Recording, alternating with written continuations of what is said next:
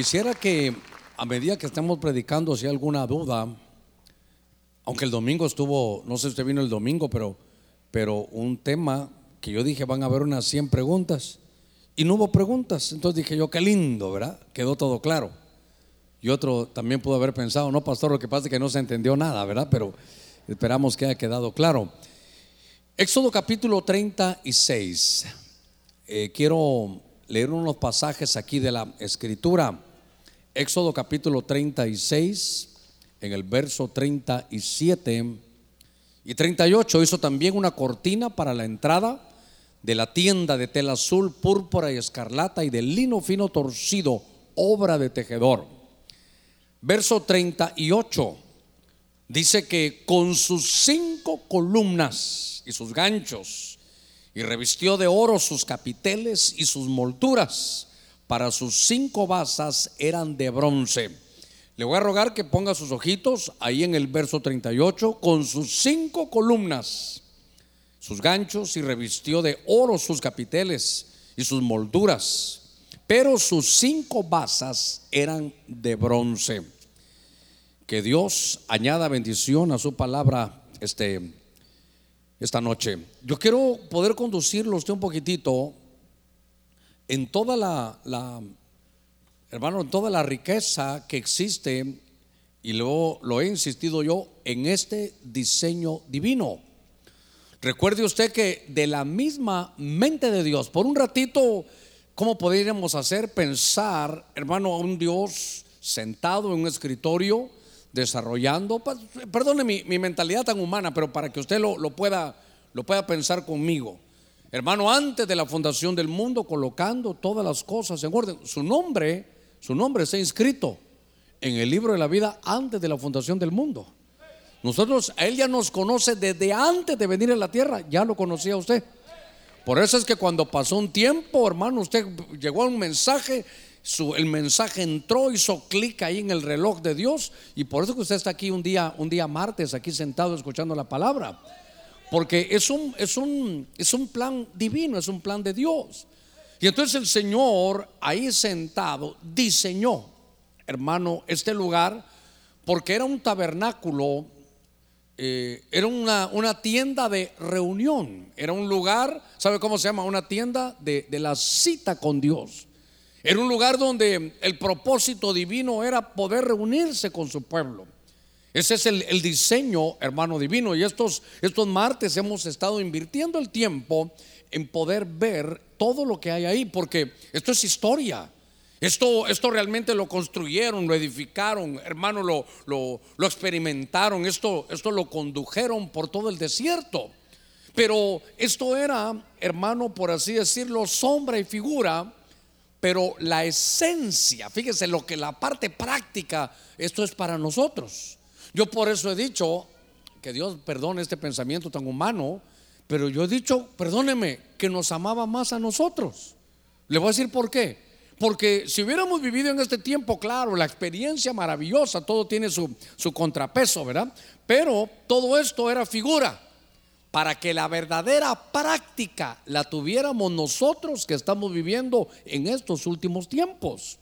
Yo quiero que vea todo el esfuerzo divino para que usted hoy estuviera sentado cómodamente aquí para escuchar la palabra de Dios por algo que ellos tuvieron que hacer, un esfuerzo tremendo, hermano, en medio del desierto, pero todo esto, este diseño divino, fue hecho para que nosotros podamos extraer la esencia, hermano, la esencia, lo, lo que realmente puede decir que vale, lo, lo más importante, fíjese, era para nosotros. Ahora, usted, este, este lugar tan hermoso, este, este diseño divino, este lugar de cita que el Señor decía, bueno, aquí nos vamos a citar.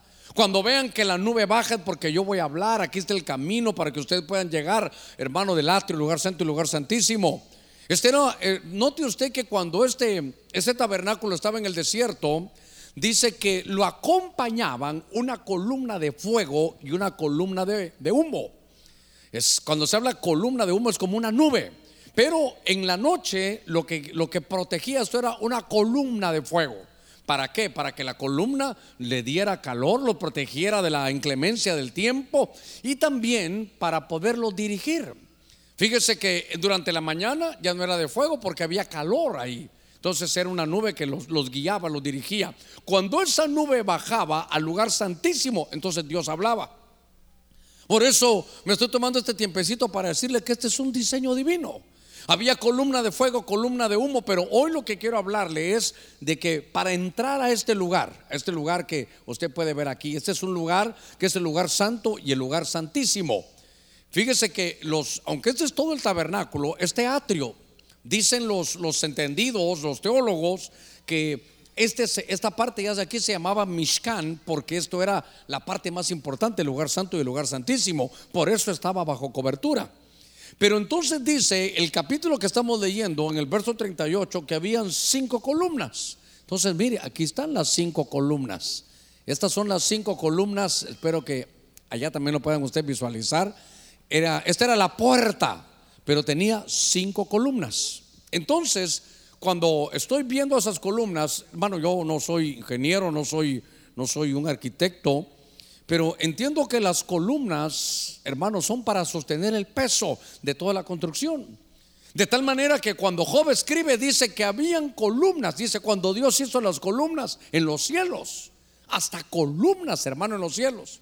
Cuando David dice, dice yo me gozo con el Señor porque vi cómo puso columnas en la tierra.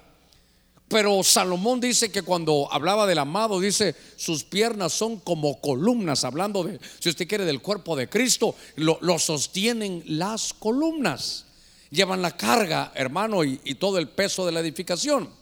Después de estos minutos que, que he tomado para, para hablarle de las columnas, Hermano, si uno no sabe ingeniería, uno no sabe de arquitectura, esto es un edificio y uno dice que, para qué me lo ponen en la Biblia. Pero insisto, esta es la sombra y la figura. Y hoy lo que vamos a hacer es poner nuestra visión en las cinco columnas. Diga conmigo, cinco columnas. Entonces déjeme iniciar. Vaya conmigo aquí a la epístola de Pablo a los Gálatas. En el capítulo 2, en el verso 9, yo quiero que tome nota de esto.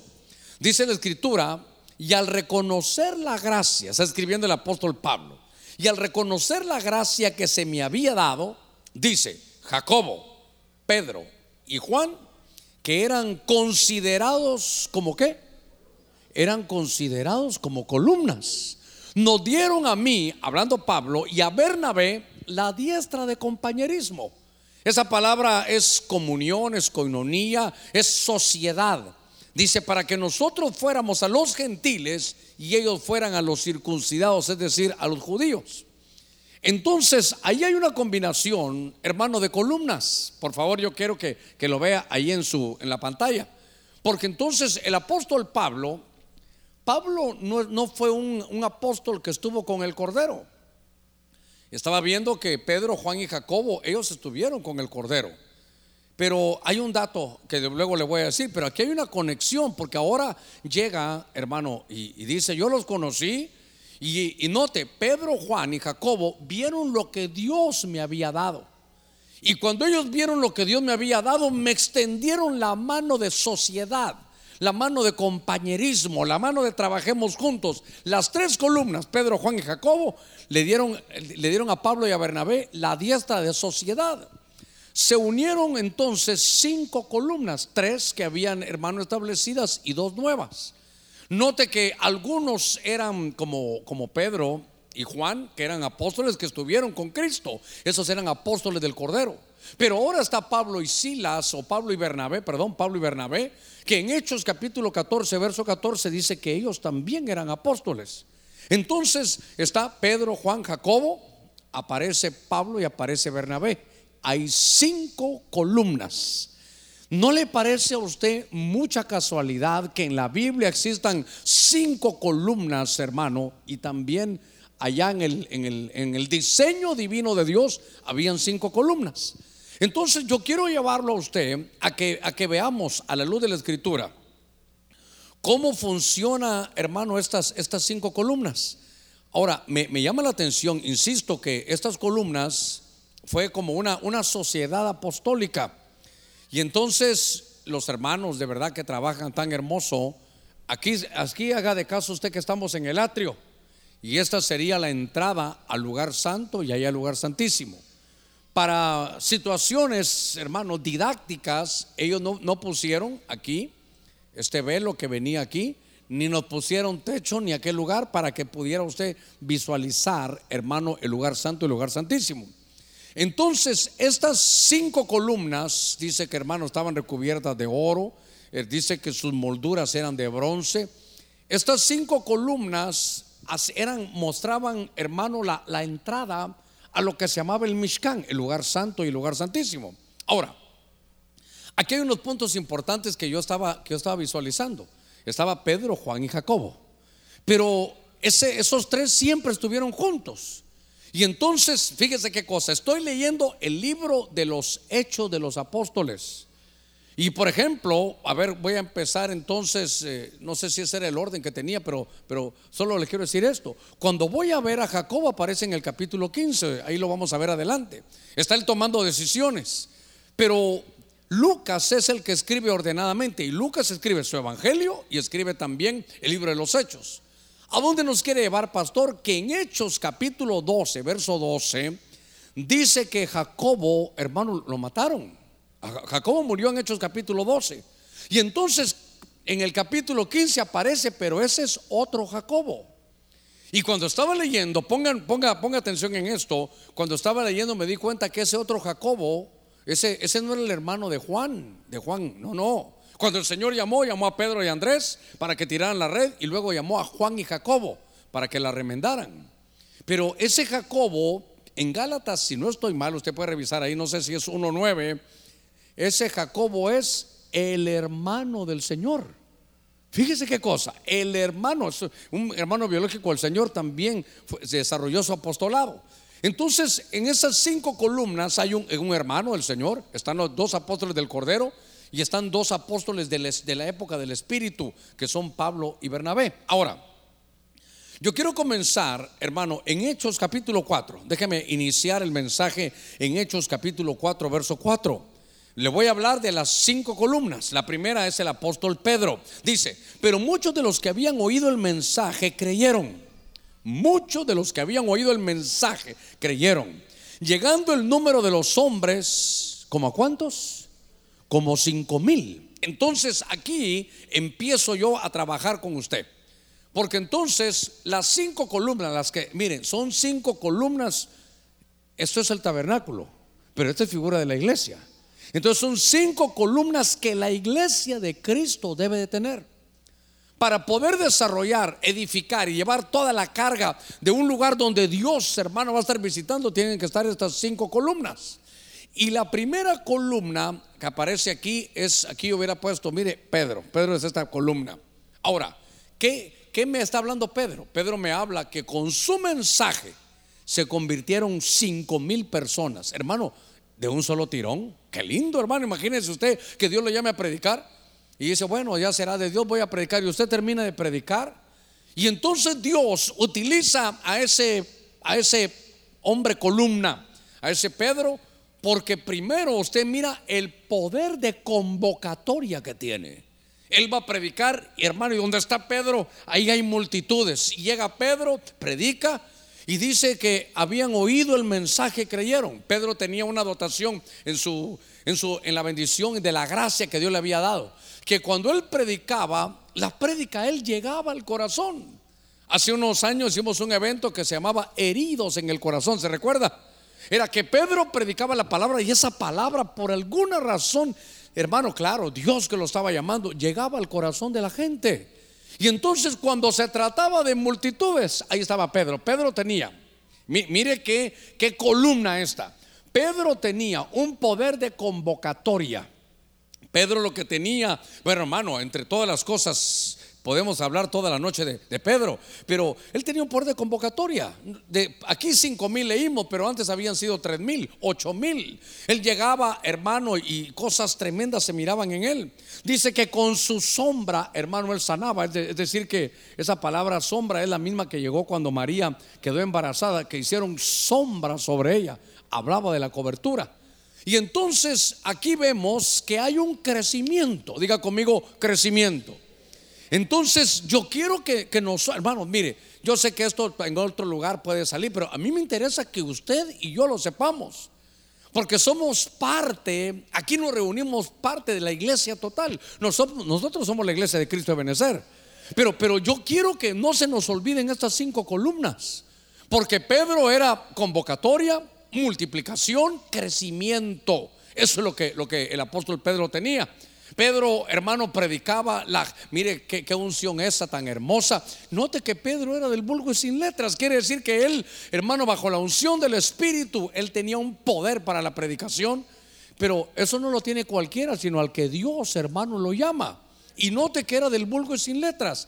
Esta es una columna que trae crecimiento, avance, convocatoria. ¿Sabe qué? Esto como, este es un apóstol evangelista. Si se dio cuenta, las columnas son apostólicas. Porque aparece Pedro, Juan, Jacobo, aparece Pablo y Bernabé y los cinco son apóstoles, pero con connotaciones diferentes. Yo dijera que esta es una connotación, hermano, evangelística. Mire, no puedo salir de esto. Recuerdo que Pedro, Pedro dijo, usted sabe, la iglesia comenzó judía. Y entonces Pedro como judío, hermano, ahí estaba y de pronto Dios se recuerda que le dijo que le fuera a predicar a aquel centurión, capítulo 10, hermano de los hechos. Y entonces Pedro le dijo, no, Señor, yo, yo nunca he comido cosa inmunda. Y entonces le dijo el Señor a Pedro, se recuerda que le bajó un lienzo, entró en un éxtasis, en una vida del Espíritu, unas experiencias tan tremendas. Y el Señor le dice, no llames inmundo lo que yo he limpiado. Pero eso más que comida se refería, ve a hablarle al centurión que es romano, porque yo te estoy enviando. Y yo he escogido no solo a judíos, he escogido a judíos y a gentiles. Porque hermano, ahora, ahora ya no es entre judío y gentil, ahora el pueblo del Señor en cualquier lugar, el que invoque el nombre del Señor, ese será salvo. El Señor ha quitado esa barrera entre judíos y gentiles y ha hecho la iglesia de Cristo. Démosle palmas fuertes a nuestro Señor. Gloria a Dios. Entonces, ahora en el orden de Pedro, después, hermano, quiero hablarle un ratito de otra, de otra columna, que es la columna llamada Juan. En Apocalipsis capítulo 1, verso 1, dice la escritura, la revelación, dice aquí hermano de Jesucristo, que Dios le dio para mostrar a sus siervos las cosas que deben suceder pronto. Y le dio a conocer enviándola por medio de qué? Por medio de un ángel a su siervo Juan. Ahora, cada uno tiene sus hermanos, sus connotaciones. Pero yo quiero que ahora vayamos a la otra columna. Porque la otra columna, aquí era la columna Pedro, esta es la columna Juan. Juan es un, es, mire, cuando Dios, hermano, lo llamó, cuando Jesús lo llamó, esta columna llamada Juan era el más joven. Es el más joven. Juan escribe un evangelio y ya se dio cuenta que es un evangelio diferente. El Evangelio de Mateo, Marcos y Lucas tienen muchas cosas en común, pero el Evangelio de Juan es un Evangelio diferente. Juan era el que siempre se recostaba, hermano, sobre el pecho del Señor. Ahí estaba, él siempre cercano al Señor. Fíjese que Juan, eh, dice la escritura, que se fue exiliado allá. Lo sacaron ya cuando era viejecito, lo sacaron a la ciudad de Patmos, una isla. Y estando en esa isla, Dios le dio revelación. Diga conmigo, revelación. Con más fuerza, revelación. Eso es, eso es, revelación. Y la revelación entre las palabras que tiene es Apocalipsis. Cuando usted mire el libro de Apocalipsis, realmente es el libro de la revelación. Muchas Biblias dicen el Apocalipsis de Jesucristo. Pero realmente lo que están diciendo ahí es la revelación de Jesucristo. Y entonces usted se dará cuenta que cuando uno no sabe eso, espero que no se van a molestar conmigo nadie por esto, pero entonces digamos que sucede algo en el mundo y dicen, sucedió algo apocalíptico, ¿verdad? Hubo un tremendo incendio, fue un incendio tan voraz que fue apocalíptico. Pero ellos atribuyen apocalíptico como que fuera desastre mundial. Y Apocalipsis no es eso, Apocalipsis es revelación. Y entonces, fíjese que Apocalipsis, hermano, esa, esa palabra revelación, es como cuando el Señor, hermano, nos quita un velo que tenemos en los ojos. A usted le pueden hablar, decir, contar, pero, pero le pueden hablar de Cristo. Usted puede leer la escritura, pero tiene ese, eso aquí en los ojos. Cuando le quitan esa especie de sudario, Entonces usted mira lo que antes no miraba, comprende lo que antes no comprendía. Aquellos de los que usted se burlaba, ahora usted es uno de ellos. Fíjese que cuando mi hermano Byron recibió al Señor, él fue el primero. Y entonces lo vimos, ¿verdad? ¿Y ahora qué? ¿Qué? Contame, ¿y ahora qué sos? ¿Seguís creyendo en Jesús? Sí, ah, bueno. Pero entonces, ahora soy evangélico. Hermano, eso hace 40 años en mi casa. Evangélico vos. Y son mi hermano. Qué vergüenza, qué terrible, hermano. Hasta compró una su guitarra y él quería aprender, hermano, a, tocarla. Bueno, por lo menos la tocó. La tocó, ¿verdad? Pero, pero hasta ahí llegó. ya me voy a oír y me va a regañar. Pero, pero todos los días, hermano, los domingos tenía una radio, Radio Bea. Radio Bea era la voz evangélica de América. Y entonces nos, me ponía unos mensajes, hermano, el sábado yo estaba, dormíamos en el mismo cuarto y yo escuchaba y de repente miles de personas han desaparecido. Hay una situación escandalosa en toda la tierra. Nadie sabe qué ha pasado, pero hay un grupo de cristianos que han dicho y empezaba a tirarme. Cristo vino y empezaba, total, terminar el programa. ¿Estás preparado para cuando Cristo venga? Yo me tapaba para un lado, me tapaba para el otro y yo no quería saber de nada, pero ya me estaban tirando ahí. Pero, pero llevó, llevó la revelación de Jesucristo. Esa segunda columna es una columna, hermano, ¿sabe qué? Como cuando, a ver, como cuando Lázaro le dice el Señor, Lázaro, ven fuera. Y sale Lázaro. Pero realmente si uno lo lee despacito, salió como una momia. Porque entonces llamó a los servidores y le dijo, ¿saben qué? Ahí está Lázaro. Sí, dice, desátenlo y déjenlo ir. Le quitaron un sudario, hermano, a Lázaro. Y entonces salió con vida nueva, pero no tenía revelación. A medida que avanzamos, es importante que usted, hermano, que usted, no solo el pastor, que usted diga que yo, que yo tenga revelación. Es que es importante que cuando usted lea el Espíritu Santo, a usted le dé Dios revelación.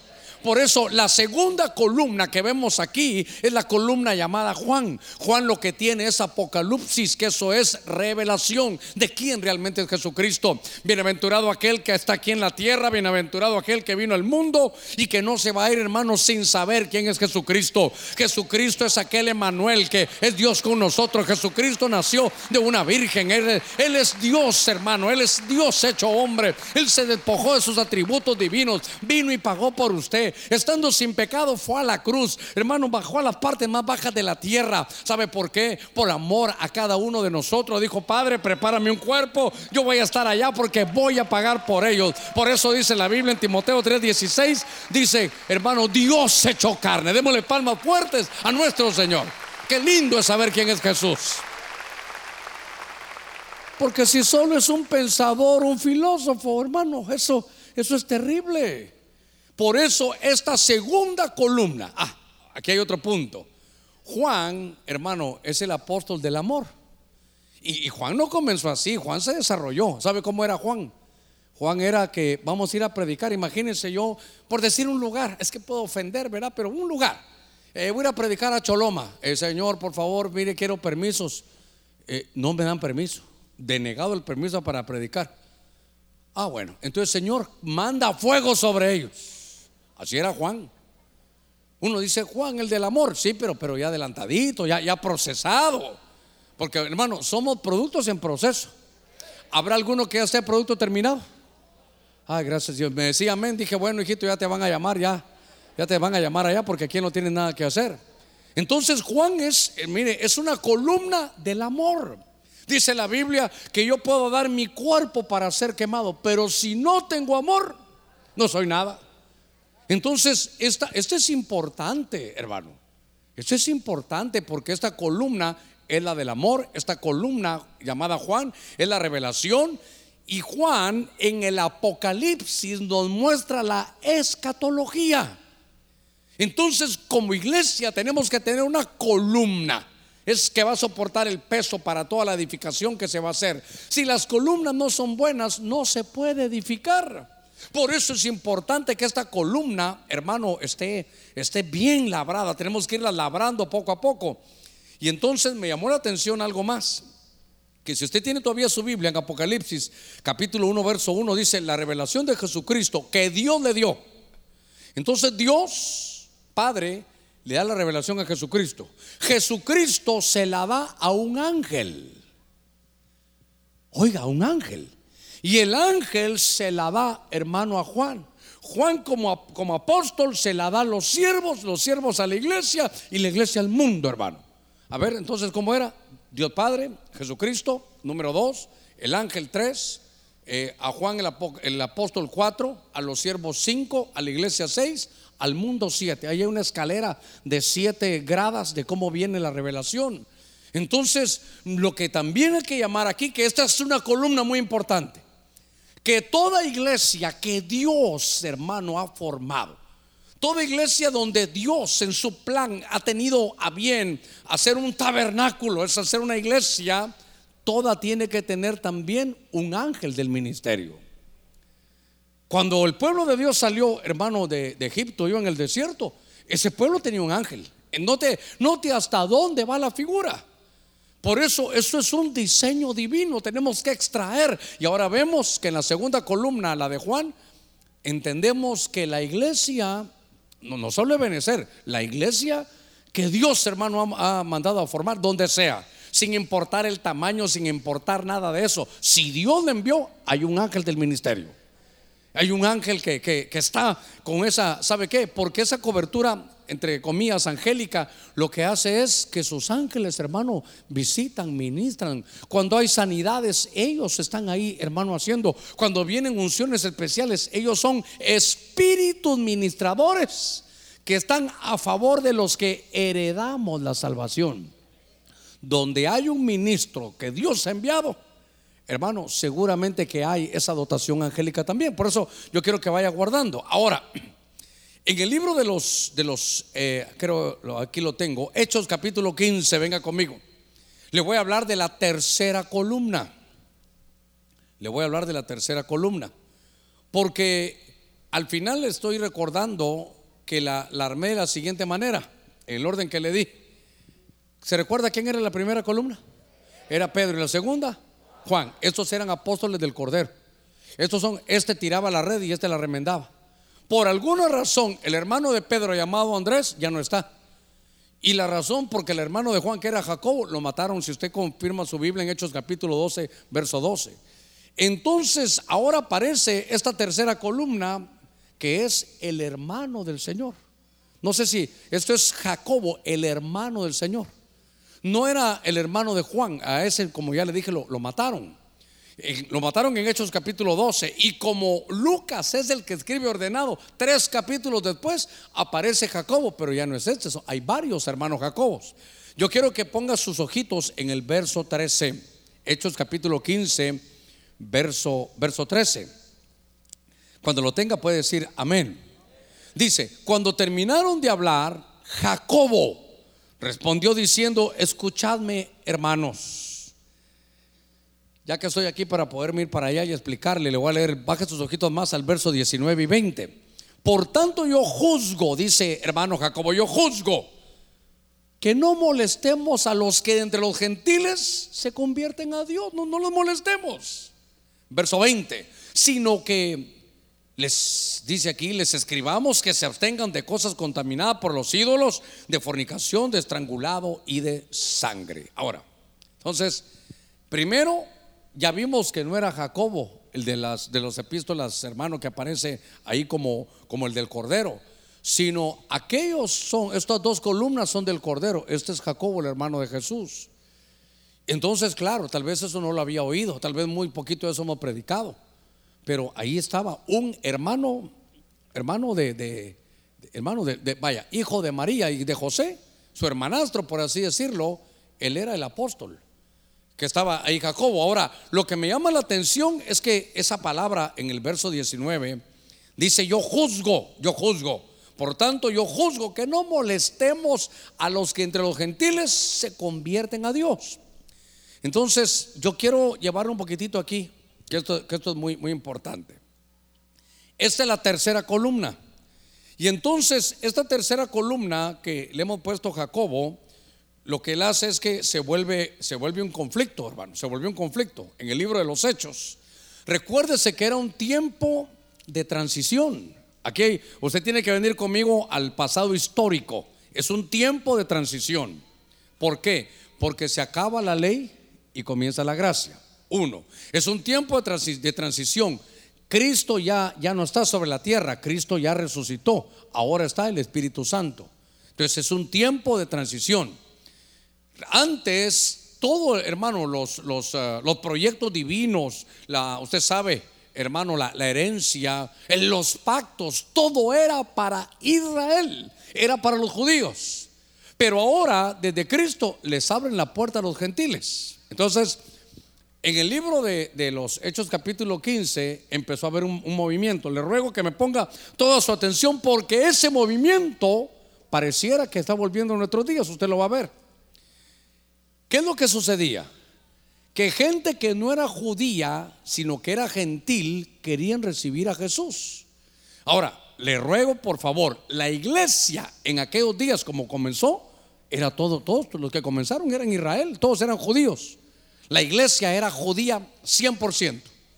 Pero entonces recuerde que le dijo, miren, van a ir a Jerusalén, van a ir a Judea, a Samaria, Samaria ya son judíos mezclados. Y luego dice, hasta lo último en la tierra, ya se abrió.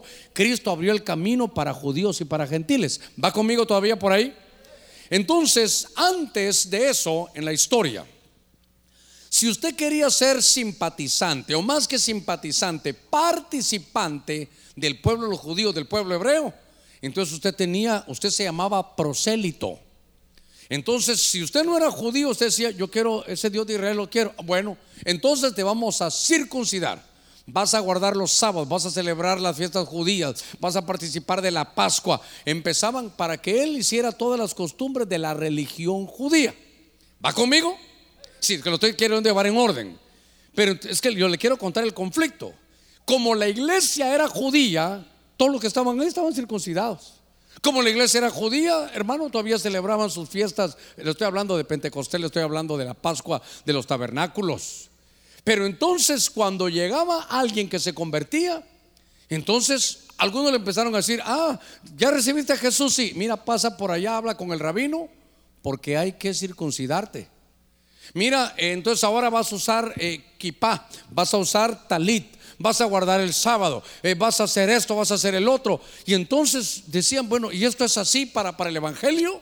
Y entonces se volvió un conflicto y tuvieron que reunir, por así decirlo, en un concilio apostólico. Lo que me llama la atención es que ni Pedro ni Juan toman la palabra. Entonces me llamó la atención que fue este apóstol llamado Jacobo, el hermano del Señor. Si alguien por aquí me lee, creo que es Gálatas 1.9, solo me confirman si ahí está ese verso. O 1.19, no sé, 1.9 por ahí estará. Pero entonces lo que le quiero decir es que entonces hubo confusión. Entonces la gente decía, para ser cristiano me tengo que circuncidar. Para ser cristiano tengo que guardar el sábado. Para ser cristiano tengo que estar en las fiestas judías. Para ser cristiano me tengo que poner una equipa. Para ser cristiano me tengo que poner un talit.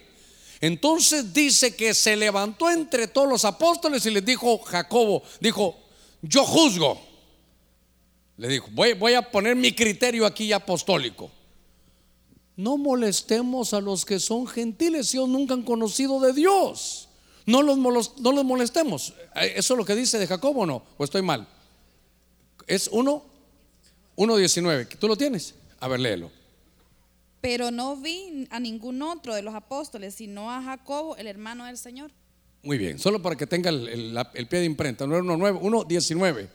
Llegó, eh, Pablo estaba en Galacia y dice, pues yo no vi a ningún otro apóstol, solo estuve con Jacobo, el hermano del Señor. Muy bien, entonces solo era para poner el pie de imprenta ahí. ¿En qué íbamos? Que la gente se convertía, entonces los querían circuncidar, ¿saben qué? Los querían hacer como ellos lo tenían. Y entonces en el libro de los Hechos, esta columna, ¿sabe qué era? De tomar decisiones en una transición. Y entonces dice, no hermano, le dice, a ver cómo se lo digo, no hermanos judíos que nos hemos convertido al cristianismo, para que usted me entienda. Todos los que vienen de afuera, que no son judíos, que, no, que, son los llamados goyim gentiles, no los molestemos. ¿Qué va a quedar establecido? Que se abstengan de la idolatría, que se abstengan de fornicación, que se abstengan de lo estrangulado, que era una manera de ofrecer, hermanos, los, sacrificios, y que no vayan a, a tomar sangre, que no vayan a comer sangre. Fíjese, por favor, tome nota de esto. No dijo, bueno, entonces los que vienen, que se circunciden. No dijo, por favor tome nota, que los que vengan guarden el sábado. Tampoco lo dijo. No dijo que los que vengan participen de las fiestas judías. Si quiere después lo preguntamos. No les dijo que usen kipán ni que usen talit. No los molestemos, solo 15 eh, o capítulo 13, no, era capítulo 15, verso 19 y 20 quedamos, ¿verdad? Entonces, note que aquí esa columna es, punto muy importante, que las decisiones, hermano, cuando hay conflictos, las van a resolver los apóstoles. Note que era un tiempo, hermano, de transición. Aquí hay otro punto. ¿Sabe qué veo yo ahí? Carácter. Y eso a veces falta, hermano. Viera, viera cómo, cómo sufre uno a veces de pastor. ¿Por qué? Porque viene una persona con un lindo corazón y tal vez la persona pide un consejo y, casi que lo empujan a uno a que uno esté de acuerdo con lo que ellos van a decir, aunque parezca muy, muy, muy bonito, aunque parezca con, lleno de filosofía. Entonces, uno tiene que tener carácter para poder decirle, hermano, perdóneme, yo no le voy a dar mi opinión, le voy a decir lo que está en la escritura. Y esto es lo que dice la escritura. Eso es para tener carácter. ¿Se imagina usted todos los dedos apuntándole a, Jacobo? En todos los que vienen ahora para la iglesia, ¿qué? No se, va, no se van a circuncidar. Ahora los que vienen para la iglesia no van a guardar el sábado. ¿Qué estás haciendo? Pero él, él lo definió ahí. Por eso usted, usted lo ve. Cómo entonces las decisiones en medio de las transiciones, valga hermano, que hasta en verso sale, ¿verdad? Son tomadas por los apóstoles. Esas decisiones, hermano, sobre qué se va a hacer o cómo se va a hacer. Tenemos una, una, tenemos una ventaja nosotros. ¿Sabe qué? Nosotros ya tenemos el libro escrito. E, ellos no todavía no tenían el, Nuevo Testamento, no lo tenían. Tenían la revelación, tenían esto y tenían que tomar decisiones. Entonces, si a usted se le acercan y le dicen, ¿tú ya conoces a Cristo? Sí. Ah, pero tú no guardas el sábado. Mm, eso era para siempre. Eh, eh. ¿Por qué no celebran las fiestas judías? Qué raro que ahí en tu iglesia no hagan eso. Mira, y ya te circuncidaste. Por eso, claro, hermano, todo tiene su, todo tiene su respuesta, ¿verdad? Tal vez usted si quiere después lo pregunta. Pero dice que la circuncisión ahora no es hecha de manos. La circuncisión es hecha, hermano, por el Espíritu en el corazón, número uno. Número dos, cuando se habla, hermano, de, guardar el sábado, el Señor Jesucristo es el Señor del sábado. Sábado, ¿sabe qué es? Entrar en el reposo de Él. Pastor, entonces, mire, ¿sabe que hubo algunos? Quitaron el sábado y pusieron el domingo. Hermano, ¿qué día es nuestro día de reposo? Todos los días. ¿Por qué? Porque ya reposamos no en nuestras obras, yo reposo en la obra que hizo Cristo Jesús por nosotros. Ahí está nuestro verdadero reposo. Ahí démosle palmas fuertes al Señor. Es nuestro verdadero reposo. Mire Cristo que decía, yo vengo, mire su, su, su punto principal, decía, venid a mí, ¿quiénes? Los que están trabajados y cansados, yo lo voy a hacer. Descansa, lo voy a hacer reposar. Mi yugo es fácil, mi carga es ligera. Pero se imagina llevar todo ese montonón de situaciones de circuncisión, de guardar el sábado, hermano, de las fiestas, de todo, llevar kipá, talit, todo eso no aparece ya. Y eso lo definió, por eso sabe que es lo interesante ahí, que esa es una columna. Tenemos que aprender que si tenemos estas cinco columnas, luchar por tener estas cinco columnas, porque esto van a, van a aguantar todo lo que podamos edificar. ¿Por qué a veces se detiene una obra? Porque no tuvo, mire, primero no tuvo buenos cimientos, pero tampoco tiene buenas columnas. Entonces hay que buscar en el Señor tener columnas, hermanos, fuertes. Ahora, aquí hay un punto. Quiero ver si, si, lo leí aquí, pero no, no, más adelantito. Usted tiene su Biblia abierta en Hechos capítulo 15. Aquí es un punto también bien importante, hermano, de esta columna. Esta es la columna de Jacobo. Jacobo es el hermano de Juan. ¿De quién es hermano este Jacob?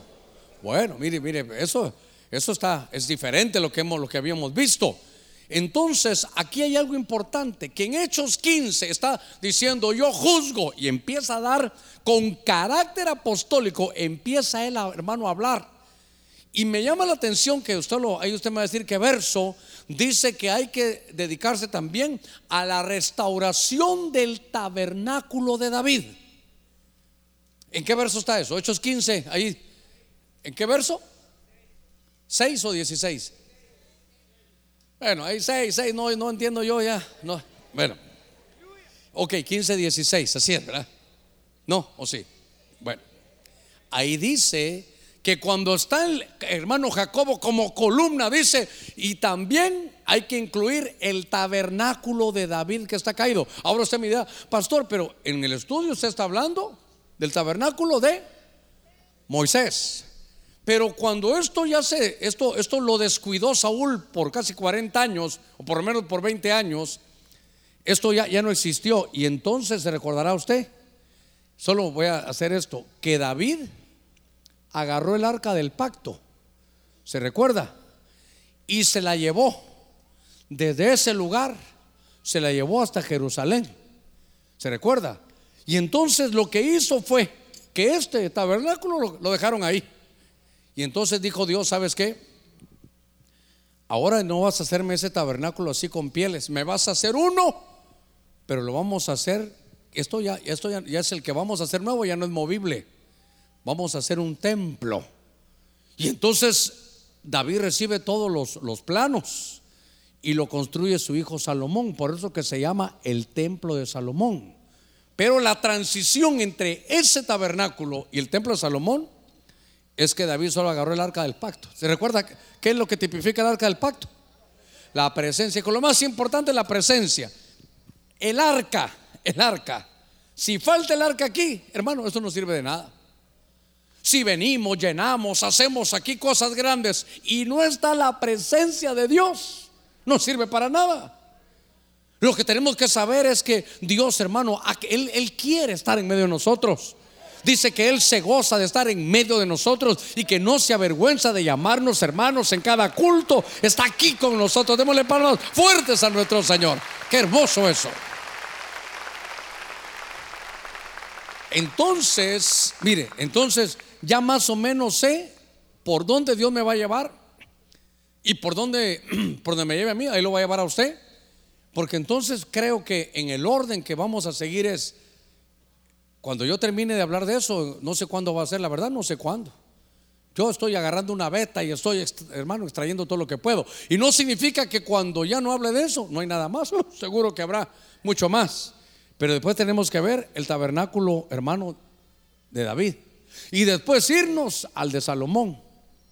O sea que bastantes martes vamos a estar aprendiendo las cosas del Señor. ¿Verdad que lindo? Démosle palmas fuertes a nuestro Señor. Gloria a Dios. Gloria al Señor. Entonces, la tercera columna, muy importante. ¿Sabe qué? Esto es pero muy importante, pero tan pero demasiado importante.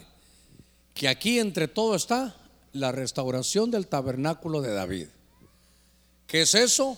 Hay que ver cómo David alababa, cómo David adoraba. Hay que ver que David no nació, se recuerda que lo hemos estudiado, no nació en la tribu de Judá, pero aunque no era la tribu de Leví, que eran los sacerdotes, él desarrollaba sacerdocio. Entonces, todo lo que hemos empezado a hablar desde hace años, yo recuerdo la, el impulso, del espíritu de meterme a buscar del sacerdocio, es porque esa es la restauración del tabernáculo de David. Conocer que aunque usted no nació, mire, que aunque usted no es judío, usted tiene un sacerdocio. Y que este era el sacerdocio levítico, pero usted es el sacerdocio Melquisedec.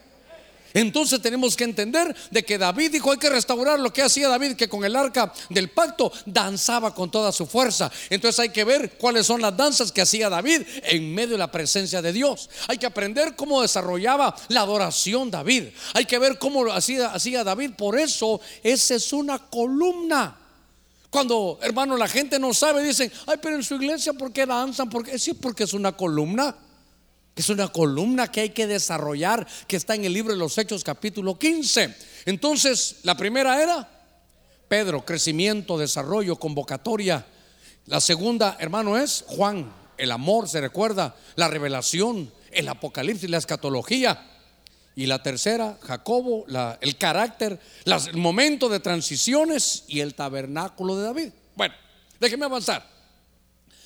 Por orden como Pablo es el que está escribiendo, lo voy a dejar de último. Pero esta, esta columna también es importante. En el libro de los Hechos, capítulo 4, en el verso 36, le ruego que venga conmigo a ver ese, esa otra columna. Dice Hechos 4:36, y José, un levita natural de Chipre, a quien también los apóstoles llamaban Bernabé. ¿Qué significa Bernabé? Dice que traducido significa hijo de consolación. Hay otras versiones que, aunque todo eso está en griego, hay una versión hebrea que dice que Bernabé en hebreo se dice Bar Nabá es Bar Navi. Bar es hijo y Navi o Nabá o Navas es profeta. Entonces Bernabé también es hijo de profeta. Fíjese qué cosa. Aquí hay otra cosa, hermano, que, a veces nos, no, no, no nos ha hecho falta. Me ha hecho falta a mí tal vez ser un poco más agresivo. Que ve usted cómo cambiaban nombres, hermano. Cefas, ahora Pedro. Era, Cefas era Simón y el Señor le dijo, ahora tu nombre será Pedro. Este Bernabé, ¿cómo se llamaba? Ahí dice, ah, ya lo quitaron. ¿Cómo se llamaba? Se llamaba José.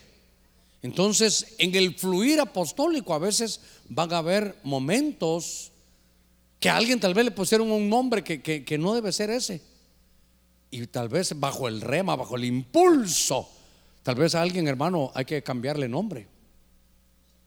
Silencio en la iglesia de Cristo de Benecer. Sí, yo, todos lo, yo en, en 25 años de ministerio no le he cambiado nombre, hermano, a nadie. A nadie le he cambiado nombre. Antes quería cambiarme el mío porque decía Germán Monster, muy feo, decía yo, hermano. Pero como todos tenemos un nombre nuevo allá, ¿verdad? Bueno, Saulo, Pablo. Ya no será tu nombre Jacob, sino será Israel. Entonces, ve, ve cómo es eso. Bueno, no, no, no me voy a desviar de eso. Pero Aquí dice que aparece, hermano José, un levita natural de Chipre, que los apóstoles le llamaban Barnabá o Bernabé, que es hijo de consolación, hermano, pero también es hijo de, profeta. Entonces me llama la atención, aquí dos puntos, hermano, seguramente hay más, seguramente hay más, pero primero quiere decir que esta, ¿qué columna llevamos? Esta cuarta columna es la de Bernabé. O si usted ya se pone muy hebreo, hebreo, no hebreo, ¿verdad? Muy hebreo. Aquí puede ser Barnabá, que es hijo de profeta. Y al mismo tiempo consolación. No, hermano, no, no, no colisionan. Porque la profecía en el Nuevo Testamento lleva tres, tres, tres, hermano, aditamentos, tres factores importantes. Que la profecía, se recuerda, es para consolar. Y este es hijo de consolación. Es para consolar, para edificar y para exhortar. Exhortar no es, no, ya hemos hablado, que no es para molestar a nadie ni regañarlo, sino es motivarlo. Entonces, ahora, ¿sabe qué? Esta es la, entre las cualidades que tiene esta columna es que se mueva lo profético. Lo genuino profético, hermano. Mire, usted y yo tenemos que anhelar, pero, pero, pero anhelarlo, buscarlo ardientemente. Y decir, Señor, yo quiero lo genuino del fluir profético. Ah, porque usted sabe que eso se ha llenado de tanta corrupción, hermano, de una corrupción tan terrible que todo el que es profeta, hermano, hubo un tiempo que los contrataban. Mire, me voy a guardar esto por ética, pero eso sirvió para decirle, hasta aquí llegamos. Un amigo, ministro, y me dijo, mira, Germán, yo voy a invitar a tal y tal. casi se me sale el nombre. Yo voy a invitar a tal y tal. A contarme, es un profeta, me dijo y es genuino y todo, sí. Y está platicando. Mira, lo voy a invitar. Yo le dije, edifica, contame su, cuál es su fluir. Mira, me dijo, vieras cómo tiene una unción para pedirle dinero a la gente, me dijo. Ay, dije yo, qué desgracia. Sos igual que todo ese montonón, dije yo. Ah, bueno, hermano, muchas gracias. No, vieras que nosotros no necesitamos de eso. Ahí cada uno da como, como siente en su corazón cada uno da como propuso en su corazón, cada uno da con alegría, cada uno da de acuerdo a lo que Dios viene, pero, pero hermano, a ver, démosle palmas fuertes a nuestro Señor, gloria a Dios. Pero, ¿se recuerda usted que estuvo de moda? Jamás aquí, gracias a Dios, pero estuvo de moda de que pactos con dinero. Estás muy feo, hermanito, no te puedes casar. Dale este y vas a ver qué chava más bonita la que te sale. Siembra este tu reloj baratito, siémbralo aquí y Dios te va a dar un Rolex. Ofréndame la vieja de 40 y te van a dar dos de a 20. Ay, hermano. Una cosa, ¿sabe qué hermano? Enferma. Todo era dinero. hermano, una, una cosa, pero salteadores, pero con Biblia, hermano. Arriba las manos, ¿dónde está el arma? No, la Biblia sacaban, hermano. Bueno, no hablemos mal de la gente, o vengo a edificar, perdóname, Padre. Pero yo quiero, yo anhelo que fluya lo profético. Porque lo profético edifica, lo profético consuela, lo profético te motiva y te dice, vamos, párate, sigue adelante, que tienes muchas cosas todavía por hacer. Esto, esto es maravilloso. Mire, ¿sabe qué? Aquí estamos hablando de Bernabé. Cuando, cuando Pablo, a ver, voy a corregir, cuando Saulo se convierte, Saulo era un perseguidor de la iglesia. Saulo era un hombre que metía a la cárcel a la gente, la sacaba con golpes de su casa. Usted era cristiano, hermano, llegaba a Saulo a destruirlo. Pero de pronto iba para Damasco, usted sabe la historia, Hechos capítulo 9, le sale la luz del Señor, lo derrumba y le dice, Señor, ¿quién eres tú? Saulo, Saulo, Señor, ¿quién eres tú? Yo soy Jesús a quien tú persigues. Él le dijo, ¿quién eres tú, Señor? ¿Quién eres tú, Adón? ¿Quién eres tú, Adonai? Le estaba diciendo. Y entonces él recibe, hermano, y se convierte al Señor, aquel perseguidor de la iglesia, aquel que mataba a cristianos. Entonces se imagina, a ver cómo lo digo. Ah, hermano, era, era un asesino de cristianos. Era un, como una especie de sicariato de cristianos. Pero agarraba las cartas y iba a destruir y a matar. Se imagina que de pronto ahora está sentado a la par suya. Y usted lo mira y Vamos a dar la bienvenida a los nuevos. ¿Y tú cómo te llamas? Saulo. ¿Tú te, ese nombre es uno que persigue a la iglesia. Soy yo. Uno que los mataba. Soy yo. Y usted solo. Mm, mm. Qué, bueno que, haya venido a la iglesia, don, don. Qué bueno que haya venido. Y ya se imagina que de repente se inventa, ¿verdad? Hermano, se inventa. Ahí le pone ahí en el WhatsApp, llamame lo antes posible, llamame, llamame, llamame. Entonces suena el teléfono, ¿aló? Sí. ¿Para qué quieres que me llamara? Y como el otro no oye, sí, sí, ya voy para allá. Eh, perdone, don Sica. Entonces sí, ya voy para allá. Pues, hermano, se llegaba Saulo y todos se iban. Pero entonces llega Bernabé. Lo presente, le dice, hermano, no le tengan miedo a Saulo, ya no es Saulo. Dios le cambió nombre y ahora es Pablo. Ahora es pequeño. Ahora Dios lo ha humillado. Ahora Dios lo ha llamado. Dios tiene proyectos para él. El que está en Cristo, nueva criatura. Él, las cosas viejas pasaron. Todas son hechas nuevas. Dios le ha cambiado el corazón a este hombre. Ya no es el mismo. Dios ha hecho una obra maravillosa. Entonces, ¿sabe qué? Bernabé es un integrador de cristianos a la iglesia. Hace años Dios nos revela esto, esto de Bernabé y por eso le pusimos así a los hermanos. Los hermanos Bernabé son los integradores de la gente. Son los que llaman a los que, a los que tal vez son muy tímidos y, no logran, hermano, integrarse a la iglesia. Son los que están detrás de aquellos que, que es difícil que se integren a una iglesia. Son aquellos, hermano, Bernabé es una columna. Diga conmigo, es una columna. ¿Sabe qué? De pastoreo de pastoreo. ¿A qué horas, hermano? A veces, mire, mire, los, mire la vergüenza que me da a mí esto. Estoy en un lugar y pastor, Dios le bendiga, mucho gusto, le guarde, le bendiga. Y yo digo, Señor, yo no sé quién es este hermano, pero si es de la iglesia, dame una señal. Porque yo estoy, hermano, y, pastor, usted sabe quién soy yo. Eh, eh, mm, yo digo, no puedo mentir, pero con gusto le diría, sí, hermano, claro que sé quién es usted.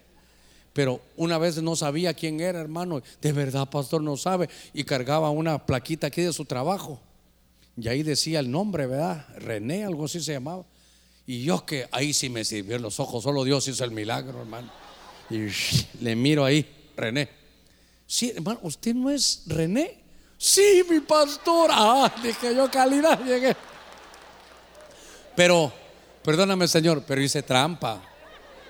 Hice trampa.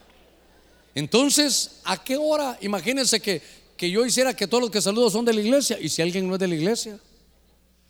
Entro a un lugar y como tampoco tengo, hermano, una, una buena vista y, y, usted está ahí, no lo miro. Salúdeme usted, hermano, para usted es mi pastor. Dios lo bendiga, porque si no, imagínese. Si no lo saludo, va a pensar usted que soy un soberbio. Y si no es hermano, imagínese una hermana que está ahí de la iglesia. Y si no, yo, buenas tardes, eh, este pastor está, Está tirando líneas aquí a ver si agarra algo, ¿verdad? Entonces, son cosas difíciles. Pero, pero note usted, por favor, que hay una tarea que es muy importante. Así como hablamos del fluir profético. Estas columnas, hermano, por eso son columnas. Porque son cosas muy importantes. El pastoreo. A ver, ¿para cuánto es su pastor? Le voy a pedir un favor. Pero, pero me hace el favor. Me hace el favor. Sí, me hace el favor. A ver cuánto me hacen el favor. Sí. Ayúdeme a pastorear. Ayúdeme a pastorear. En su colonia usted sabe que el que vive en la esquina allá a la vuelta ya no está viniendo. Vaya usted, vaya usted, dígale, hermano, Dios lo bendiga. Verá que usted va a la iglesia, sí, hermano, lo extrañamos. Cuénteme qué pasó, por qué no ha ido.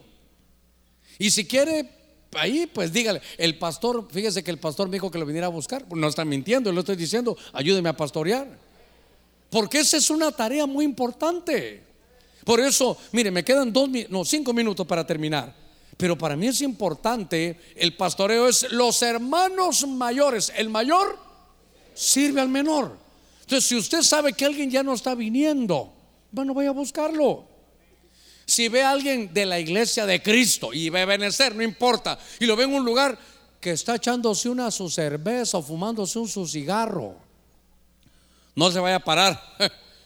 Aquí hay personas que lo avergüenzan a uno. No, no, no, no, no, no, no, no, no vaya a eso, hermano.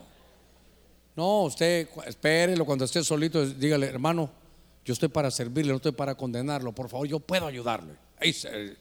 no, no vaya a estar ahí. Ah, sírvanle otra cerveza a ese hombre. No, no, no, no. no. ¿Sabe qué? Bernabé es integrar, Bernabé es cuidar a los nuevos. Bernabé sabe qué es, hermano, es, es pastorear a los que a los que es difícil, hermano, que uno pueda hacerlo directamente.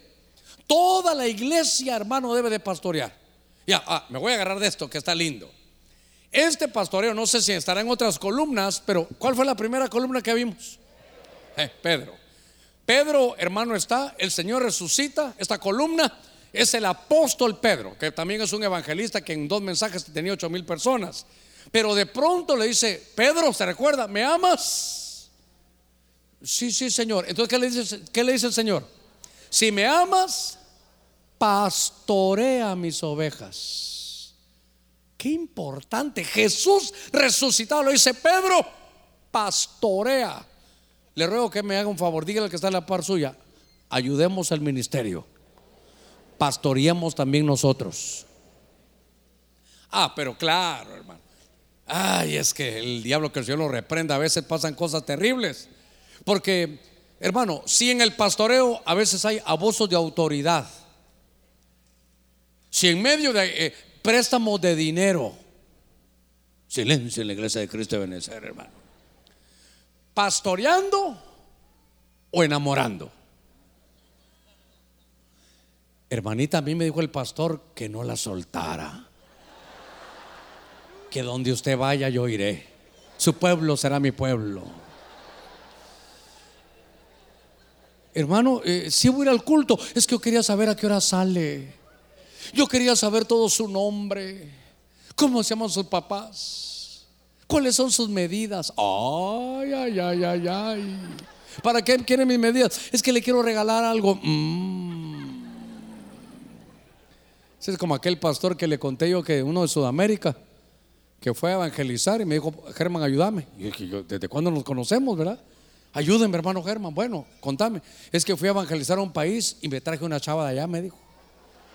Fuiste por las almas y te trajiste el cuerpo de una vez, ¿verdad? Por eso, mire, ah, otra, entonces, pastoreamos o enamoramos. Abuso de autoridad, préstamos de dinero. Hermano, mire, acosadores. Por eso, estos son los enemigos del pastoreo. Pastor, ¿se le está yendo, se le está yendo el tiempo? Sí, lo sé, pero es importante. Hermano, es importante. Qué bueno que usted llame, pero no va a estar, eh, sí, hermana, yo. Eh, y es mejor, ¿sabe qué? Mujeres que pastoreen mujeres y hombres que pastoreen hombres. Porque si no, se va a complicar eso, ¿verdad? Y la hermana sale de su trabajo y usted, hermano, usted pastoreando a la hermana, pastoreándola. Pero, por eso le digo, pastoreando o enamorando. Pastoreando para sacarle dinero al hermano. Ay, pastor, el mensaje venía tan bonito y se puso tan feo. Es más, el oro estoy viendo que ya está agarrando óxido ahí, hermano. O acosando. Hermano, ¿sabe qué? Ya no me llame, por favor, porque usted está confundiendo las cosas. Muy bien, hermana. Usted no sabe quién soy yo, hermana. De una vez le digo, usted es para mí o de nadie. Repórtelo, repórtelo, hermana. Si pastor me está, uno que me está pastoreando, ese no me está pastoreando, me está acosando. Ya me dijo que cuidadito. Y cuidado si le cuentas al pastor. 99, 91, 51, 26. Llámeme y me dice quién es el que le está acosando. Ya se imagina que, pastor, fíjese que ahí está detrás de mí, me obliga. No, no, no, no, no. Por eso le digo, y mire mi computadora que me dice aquí, Germán, se te acabó el tiempo. Pero la reprendí en el nombre de Cristo. a ver, démosle palmas fuertes a nuestro Señor. Bueno, hasta ahí vamos a llegar con eso. Voy a cerrar. Primera de Corintios capítulo 3, verso 10. Es importante el pastoreo, pero sin, sin amoreo, sin seducciones, sin acosamientos y sin estar prestando dinero, hombre. Silencio. Que se, se, puso feo, ¿eh? Pero ¿sabe qué? Ahorita le puse una subvacuna contra esas enfermedades. Para los que pensaban hacerlo o para los que están sufriendo. Pastor, lea, es que no puedo todavía, hombre. 1 Corintios 3:10. Conforme a la gracia de Dios que me ha sido dada, está hablando Pablo, yo como perito arquitecto puse el fundamento y otro encima edifica. Pero cada uno mire cómo sobre edifica. Voy a prepararme. Ustedes, si hay preguntas, quiero ver que de tiempo estamos calidad. Pero entonces ahora vamos a llegar a la última columna. La primera, ¿cuál era? Pedro. La segunda, Juan. La tercera, el hermano de Juan. El hermano del Señor. Ah, qué lindo. Y esta cuarta, esta es la, que estuvo peliaguda, ¿verdad? Pero esta columna es el apóstol Pablo. Y note, note, si se da cuenta, todos son apóstoles. Pero yo pudiera decir que Pedro tiene una unción, hermano, evangelística. Juan, hermano, este escribió su evangelio, epístola, porque también era, era un pastor, estaba lleno de amor. Este, hermano, ¿quién era este? ¿Se recuerda? Este Jacobo es el carácter. Este Jacobo eh, se queda como apóstol, evangelista, ya vimos pastor, apóstol. Bueno, Bernabé es hijo de profeta, como profeta. Y aquí está el apóstol Pablo, que cual nos faltaría maestro. ¿Por qué? Porque las cinco columnas también están en Efesios 4:11. Dios ha dejado apóstoles, profetas, evangelistas, pastores y maestros. Pablo, ¿sabe qué? Pablo es una columna donde está el magisterio. Pablo es, hermano, el que enseña la doctrina apostólica. Pablo, hermano, es el que lleva la doctrina. ¿Sabe qué? Pablo, siempre lo he dicho yo, tal vez hay que verlo. Esto fue algo que Dios nos mostró hace muchos años y tal vez vamos a, retomar un poquitito para darle un, un renuevo, ya que este es el año del renuevo. Pero Pablo escribió 14 epístolas y cada epístola es un plano, hermano, arquitectónico, pero espiritual. Si queremos edificar la iglesia, este es el de la edificación. Este es, este es el doctrinal de edificación. Pablo dice, todo lo que vamos a hacer hay que hacerlo para edificación. Y entonces Pablo me habla a mí, hermano, por ejemplo, escribe Romanos, son los cimientos. Los cimientos, la base es que la salvación es por fe. Eh, Pablo habla, hermano, de la justificación, habla de que no hay condenación. Y así tendríamos que irnos por todas las cartas, hermano. Cuando se habla en todas las cartas, usted pudiera ver, qué sé yo, hermano, en Corintios, como se habla en lenguas y este tipo de cosas, son comunicaciones especiales. Según de Corintios nos habla, hermano, la forma de ofrenda, la siembra, la cosecha, serán que se van a abrir ventanas y puertas. Y así por llevarlo. Por ejemplo, Efesios nos habla de la cobertura. También nos habla de cobertura, serían los techos, aunque también puede hablarnos de las, de las cinco columnas. Por ejemplo, Gálatas, para mí me habla de las especificaciones. Cuando se va a construir lámina, ¿de qué tipo? Si hermanos, si la lámina tiene zinc, no va a tener zinc, ¿de qué grosor? Todo eso, cada uno de los de las epístolas de Pablo, se me ocurre por lo menos Filemón, son las remodelaciones. Cuando uno llega hasta la epístola de los hebreos, eso ya son los, los retoques finales de una edificación. Nosotros estamos para edificar.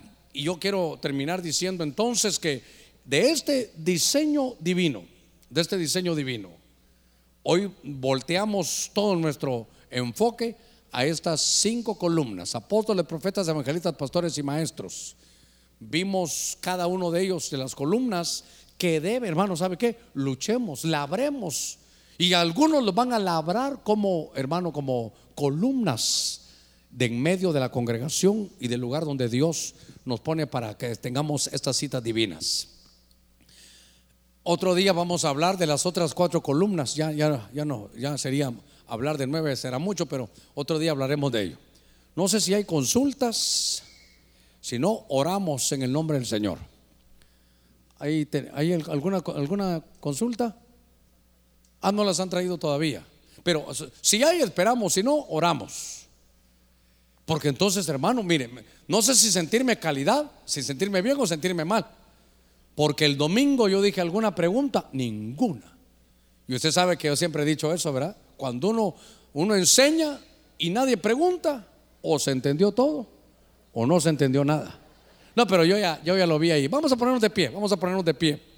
Vamos a, a orar y decirle al Señor que estamos, ¿sabe qué? Muchos de ustedes, todos, en alguna columna estás tú. De acuerdo a tu llamado, crecimiento, desarrollo, convocatoria. Hermano, podemos estar en cualquiera de estas. En hermano, en Juan también vimos que era el pastorado también.